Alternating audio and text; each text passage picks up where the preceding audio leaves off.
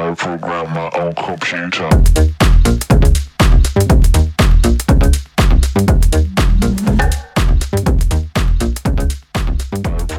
Φίλοι τη Marathon VC, γεια σας.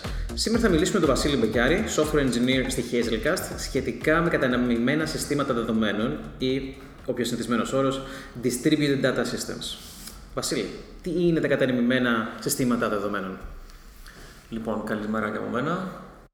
Ε, τα Distributed Data Systems ε, εννοούμε γενικά μια οικογένεια συστημάτων ε, που είτε ε, έχουν ένα distributed υπόβαθρο, ε, μια υποδομή η οποία τους επιτρέπει, επιτρέπει να αναπτυχθούν, να κάνουν scale out οριζόντια και να αξιοποιήσουν φυσικά scale up ε, vertically τα resources που τους διατίθενται. Ε, και ε, αποθηκεύουν δεδομένα είτε persistently σε storage, οπότε μιλάμε για distributed database ή in memory, οπότε μιλάμε για την κατηγορία των ε, συστημάτων που λέγονται in memory data grids συνήθως. Ε, η Hazelcast είναι ένα in memory data grid.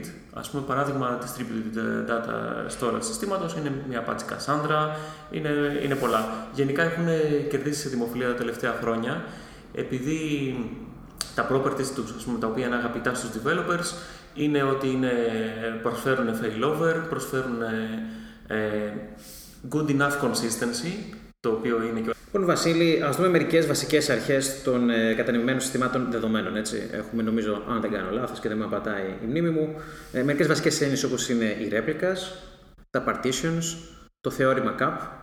Μπορείς να μας αναλύσεις όλους αυτούς τους όρους και τι σημαίνουν; Ναι, βεβαίως. Λοιπόν, ε, το, το distributed υπόβαθρο πάνω στο οποίο χτίζεται ένα distributed data system περιλαμβάνει καταρχήν έναν ε, μηχανισμό για replication. Το replication είναι ο μηχανισμός ο οποίος μεταδίδει δεδομένα μεταξύ των κόμβων του cluster που έχω στήσει με, τα, με το distributed data system μου ε, προκειμένου να επιτύχω το failover. Όταν χάσω έναν κόμβο, τα δεδομένα μου θα υπάρχουν σε κάποιον άλλον διαθέσιμα για να συνεχίσουν να λειτουργούν. Και όχι μόνο το failover, αλλά ίσως και το scalability, αφού μπορούμε να κάνουμε στην ουσία και ένα sharding με αυτόν τον τρόπο και να μην χρειάζεται να απασχολούμε έναν υπολογιστή με όλα τα queries, αλλά μπορούμε να το κατανέμουμε σε πιο πολλούς δίσκους, σε πιο πολλές CPU, έτσι ώστε παρόλο που εγώ μπορώ να βλέπω ότι μιλάω με ένα σύστημα, να με εξυπηρετεί ένας κόμβος και, και ένας άλλος χρήστης εξυπηρετείται από άλλο κόμβο, έτσι. Πολύ ωραία. Μου δίνεις ε, πάσα για το επόμενο θέμα που είναι ακριβώς το sharding ή αλλιώς λέγεται και partitioning. Ο, ο όρος είναι λίγο overloaded γιατί το partitioning χρησιμοποιείται και υπό την έννοια του, του ότι τεμαχίζω ας πούμε, τα δεδομένα μου σε ranges, όπως για παράδειγμα κάνει μια εγκυκλοπαίδεια που είναι partitioned με βάση ranges από keys. Τα keys μου στην εγκυκλοπαίδεια είναι τα λίμματα και κάθε τόμος που βλέπω στο ράφι μου είναι, είναι τα, τα, τα λίμματα που ξεκινάνε από αυτό το, το range. Οπότε ένα ανάλογο ας πούμε, του partitioning ή sharding στα distributed είναι ακριβώς αυτό. Σε αυτό να πούμε ότι στο partitioning ε, ναι, θα σπάσω τα δεδομένα μου σε τρεις υπολογιστές και μετά θα έχουμε και τρία ρέπλικα ίσως. Και μπορεί να είναι. Ενώ παρόλο που θα πάω να πάρω τα keys μου από ένα μηχάνημα, να υπάρχει μια ρέπλικα στο άλλο, στο οποίο δεν πάω να τα πάρω, αλλά είναι αποθηκευμένο. Ε, ή μπορεί ξέρω, κάθε ρέπλικα, ή κάθε, το κάθε partition έχει και τρεις ρέπλικα από κάτω. Οπότε όταν μιλάμε για συστήματα που και, και, και η απόδοση αλλά και η ασφάλεια δεδομένων είναι τεράστια σημασίας, μπορεί να ακούγεται αυτή τη στιγμή ότι δαπανούμε πάρα πολλούς υπολογιστικούς πόρους, ε, όμως μόνο έτσι μπορούμε να εγγυηθούμε την ε, διαθεσιμότητα αλλά και, τις, και την ε, σωστή αποθήκευση των δεδομένων μας. Ακριβώς. Ε, τώρα πάμε να μιλήσουμε και για το δεύτερο overloaded, ε, τη δεύτερη overloaded έννοια του partitioning, όταν μιλάμε για network partitioning.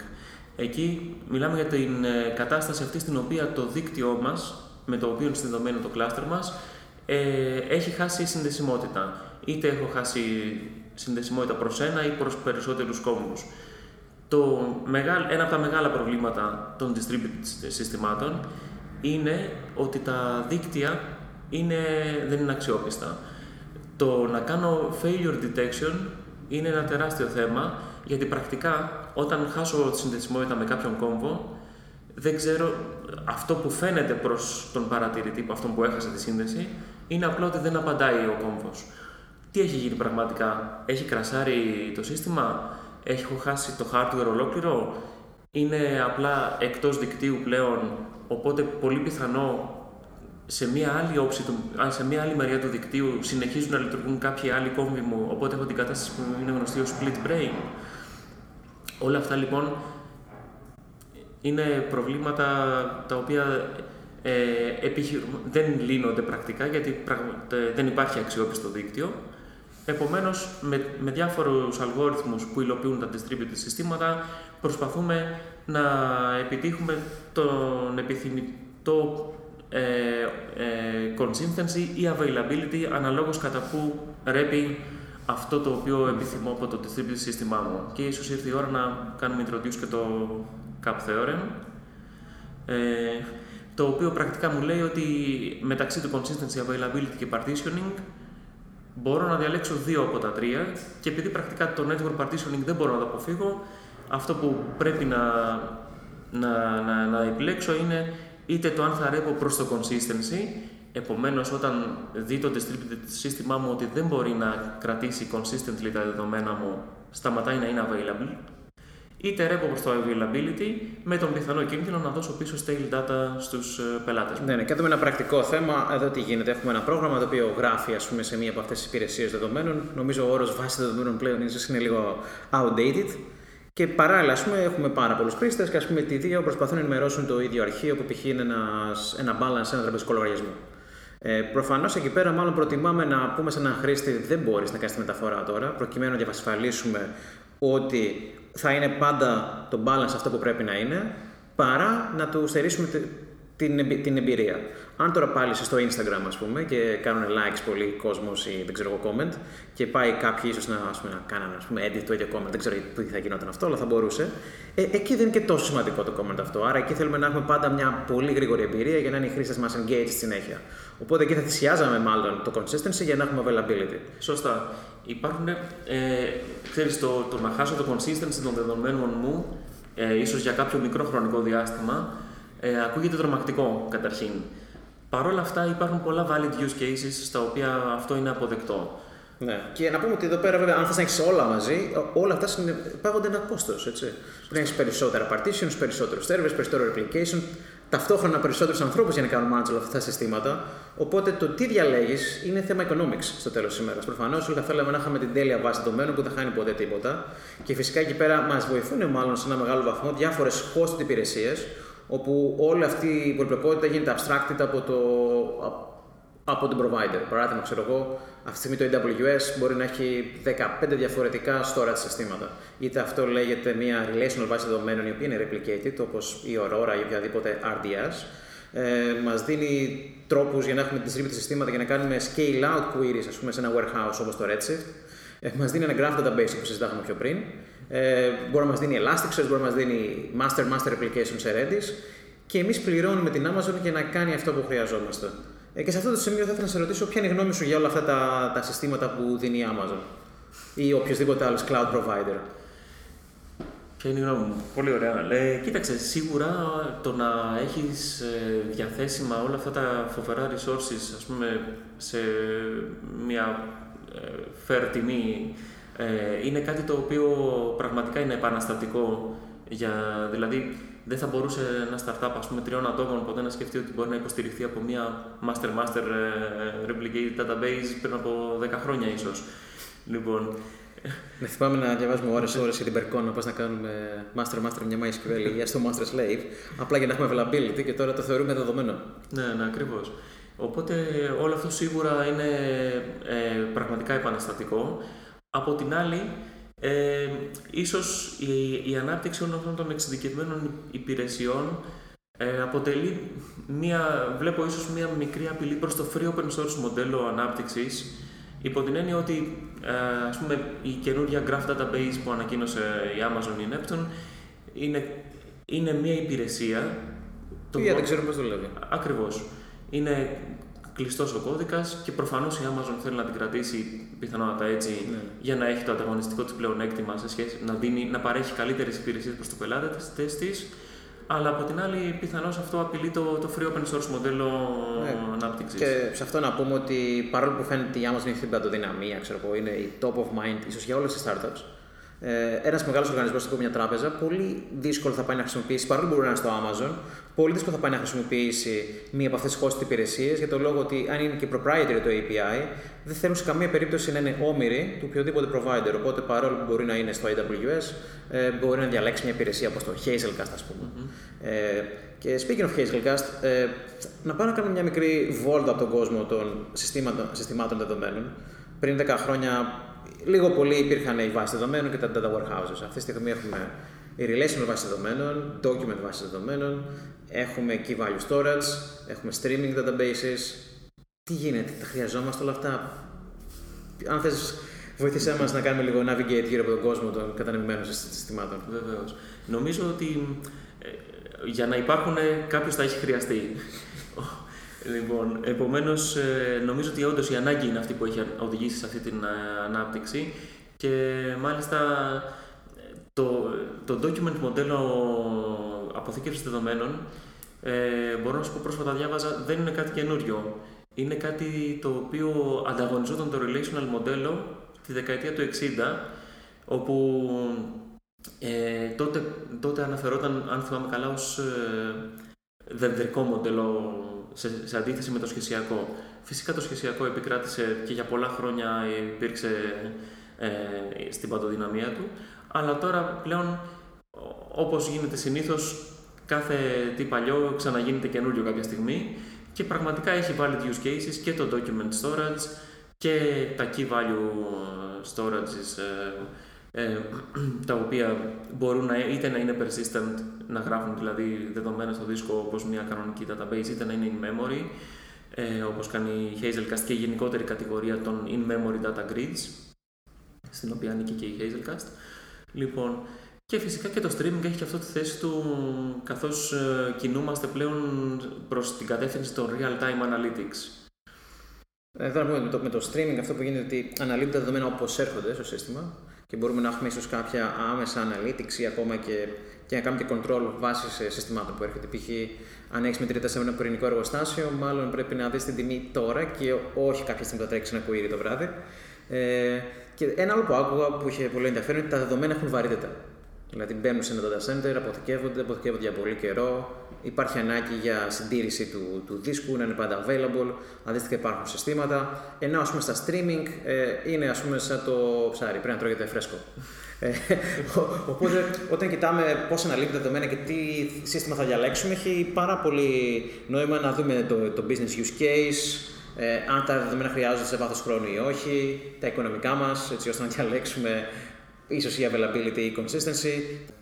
Λοιπόν, Βασίλη, αυτή τη στιγμή δουλεύει στη Hazelcast από την Ελλάδα. Θες να μας πεις περισσότερα για τη Hazelcast την ίδια, τα προϊόντα που φτιάχνετε, αλλά και πώς εσύ κατέληξες μέσα από μια ε, ε, καριέρα στην Ελλάδα σε διάφορες θέσεις προγραμματιστών να καταλήξεις να δουλέψεις remotely για μια εταιρεία η οποία δεν βρίσκεται στη χώρα και πώς είναι το day to day ε, δουλεύοντας remotely για ένα τέτοιο οργανισμό ο οποίος παράγει high quality software; Ωραία. Ε, καταρχήν να, να κάνουμε μια εισαγωγή σύντομη στη Hazelcast. Η Hazelcast είναι όνομα εταιρείας και όνομο προϊόντος ταυτόχρονα. Ξεκίνησε περίπου το 2008 με το όραμα να, να δώσει μια distributed υλοποίηση του Java Util Map Interface. Έχω ένα map, key value storage απλό, και θέλω να το κάνω scale out. Θέλω να χωράει 500 GB και 5 TB και unlimited δεδομένα. Οπότε πώς θα το πετύχω αυτό, θα το κάνω distributed. Από τότε βέβαια μέχρι τώρα έχει περάσει αρκετός καιρός. Ε, το in-memory data grid πλέον όπως ονομάζεται ε, δεν προσφέρει τώρα πια μόνο key value storage, αλλά ε, προσφέρει υποστήριξη για computation, παρέχει διάφορα δηλαδή executor service διαφόρων τύπων executors ώστε να μπορώ να στέλνω tasks στο cluster μου και να τα εκτελώ.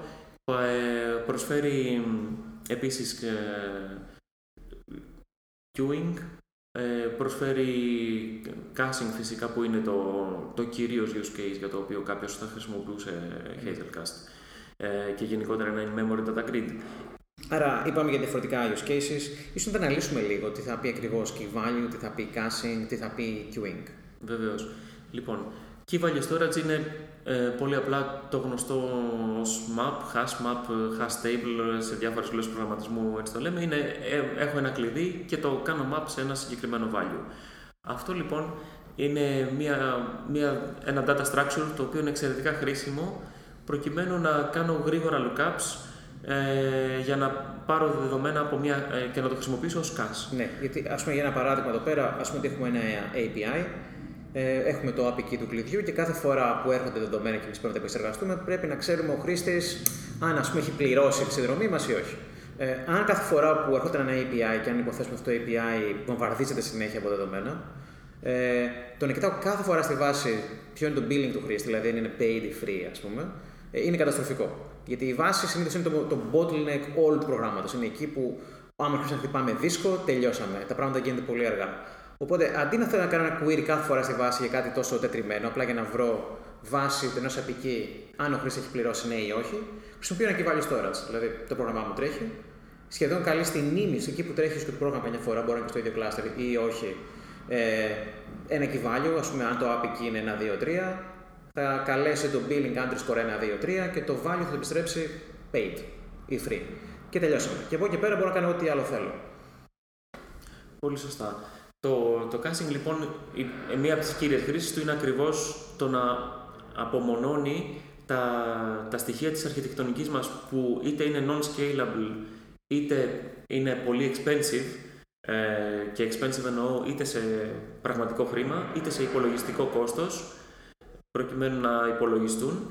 Και όλα αυτά λοιπόν μπαίνει μπροστά ε, ένα layer από κάσης το οποίο μου προστατεύει αυτή την ε, υποδομή και μου εγγυάται ότι θα ανταποκριθώ ακόμα και όταν το load που έχω να χειριστώ είναι, έχει μεγάλο variability. Ε, για παράδειγμα, γιατί απλά είναι πολύ πιο φθηνό πλέον το retrieval από μια cache. Ναι. Μετά μιλήσαμε και για queuing. Το queuing ε, θα το σκεφτούμε ότι μερικές φορές ενώ έρχονται τα δεδομένα, όπως είπαμε, σε ένα endpoint, ε, μερικά πράγματα πρέπει να, μπορεί να γίνουν είναι αργά. Παραδείγματος χάρη, έρχεται ένα API request και ταυτόχρονα π.χ. πρέπει να στείλω ένα email στον πελάτη ότι κάτι έγινε. Το να ανοίξω το email, να κάνω ίσως ένα API call στο SendGrid, ας πούμε, μια υπηρεσία που στέλνει, δηλαδή ένα RESTful API, μπορεί να πάρει 300 millisecond. Το API όμως, για να είμαστε αποδοτικοί, πρέπει να απαντάει σε 3 millisecond. Άρα τι κάνω σε αυτήν την περίπτωση; Γράφουμε στο queue, στο Hazelcast, στο Kafka, σε RabbitMQ, σε τέτοια συστήματα. Απλά στέλνουμε ένα πακετάκι που λέει: «Ε, Έχω αυτές τις παραμέτρους και πρέπει να τρέξει αυτό το task. Π.χ. στείλε email. Οπότε εγώ σε αυτό το API και θα πατήσω 3 millisecond, αντί να κάνω αυτό το, το computationally ή network αργό task και να το κάνω όλο αργό, προσπαθώ να βγάλω από το sequence προγραμματός μου όλη αυτή την πολυπλοκότητα, στέλνω τα μηνυματάκια μέσα στο queue και κάποια στιγμή κάποιος από την άλλη πλευρά του queue το τραβάει και λέει τι έχω να κάνω, στείλω ένα email. Άρα τώρα τι έχουμε καταφέρει, έχω κάνει το API μου πάρα πολύ γρήγορο και τα task μου θα εκτελεστούν σε, διάφορο, σε διαφορετικό χρόνο κάποια στιγμή όταν κάποιος το τραβήξει από το queue. Οπότε το Hazelcast, όποτε μας λες, ε, μας βοηθάει να κάνουμε όλα αυτά τα διαφορετικά συστήματα με ένα σύστημα. Αντί π.χ. να στήσουμε ένα message queue, ένα Redis και οτιδήποτε άλλο. Αλλά βέβαια εδώ βλέπουμε ότι σχεδόν όλοι πλέον οι vendors προσπαθούν να τα κάνουν όλα. Και το Redis, ας πούμε, προσπαθεί να κάνει όλα αυτά. Και υποθέτω το Hazelcast καβαλάει το κύμα του, του τζαβισμού. Είναι πολύ κοντά στο Java developer και του δίνει ένα, ένα σύστημα στο οποίο είναι ίσως πιο εύκολο για αυτόν να, να χειρίζεται οποιαδήποτε υπηρεσία που είναι πάνω από το JVM. Οπότε να χρησιμοποιεί τα skills στην εταιρεία και φαντάζομαι γι' αυτό θα έχετε και πολλούς enterprise πελάτες. Ναι, γενικά όντως οι καταβολές της Hazelcast είναι στην Java. Ε, βέβαια, εδώ και δύο χρόνια περίπου πλέον έχουμε ένα στάνταρ πρωτόκολλο με το οποίο επικοινωνούν οι πελάτες, τα client ε, με, με το cluster, οπότε αυτό μας έχει βοηθήσει να, να ξεφύγουμε από, το, από τα όρια του JVM και πλέον έχουμε clients, client libraries που μπορεί να χρησιμοποιήσει κάποιος από Node.js, από C Sharp, .NET. Και, και ποιοι είναι αυτοί οι πελάτες που έχουν τέτοιες ανάγκες. Προφανώς η startup που ξεκινάει σήμερα και μπορεί να είναι ένα μαγαζί με Python, PHP και MySQL που είναι απλά μια, ένα frontend ας πούμε, σε κάποια βάση δεδομένων και μπορεί να, να γράφεις διάφορα πράγματα από ας πούμε, job positions, uh, queues, ε, sorry, διαφημίσεις ή οι αγγελίες είναι ένα πολύ διαφορετικό μαγαζί ή ακόμα και το ίδιο θα μεγαλώσει πάρα πολύ, θα χρειαστεί αυτά τα συστήματα. Το Hazelcast τι τύπου πελάτες έχει; Κατά κανόνα, κοίταξε, οι, οι πελάτες είναι πάρα πολλά χρηματοπιστωτικά, τα οποία έχουν ανάγκη ε, να σηκώσουν μεγάλο όγκο δεδομένων ε, και ταυτόχρονα χαμηλού latency. Είναι... Και αρκετά καλό support. Βεβαίως, πολύ σωστά.